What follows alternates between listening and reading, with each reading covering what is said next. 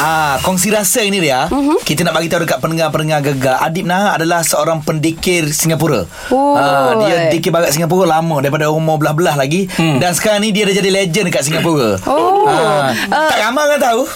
Itulah permulaannya aku ingat DK ni adalah untuk orang pada timur. Come Tak tahu pula ada dekat Singapura. Berbeza ke bang dia punya uh, apa cara berdikir tu kalau dekat sana? Singapura ni dia lebih kepada uh, dia, dia melody hmm. melodi, ma, melodi lepas tu cara cara gerak tari dia lain hmm. uh, cara dia dia masih pegang basic hmm. biasa di Barat tu masih ada tu, uh, lagu Tok Juara uh, Karut Yankee Karut Kelantan hmm. uh, dan juga Bulan hmm. ada Karut Matang pun ada Itu basic lah. Ah, itu basic. Hmm, itu basic. So masih lagi berpegang cuma cara paluan, cara nyanyian, cara hmm. cara di mana awak-awak menggerakkan tangan semua berbeza. Hmm. Uh, synchronization dia pun boleh berbeza.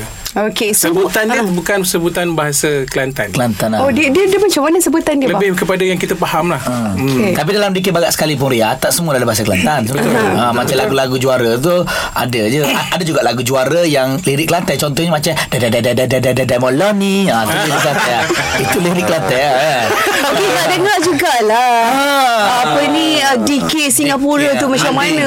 Kita tak tahu. Nyanyian adib lah adib Ah. Tak kisah lagu apa-apa Ah. boleh Tapi okey saya punya saya punya uh, idola hmm. uh, di Kibarat uh, Isai? kebanyakan orang lama adalah orang lama macam Sudi uh, Sudi Sulizi. Siawang Okey. uh, apa- Arwah Megat Nordin. Arwah Megat Nordin hmm. Arifin Ana hmm. uh, tapi Oh. lagu lagu favourite saya saya belajar pada mereka lah hmm. lagu favourite saya ada lagu ni lagu tinggallah kasih ku pergi dahulu membawa diri luka di hatiku.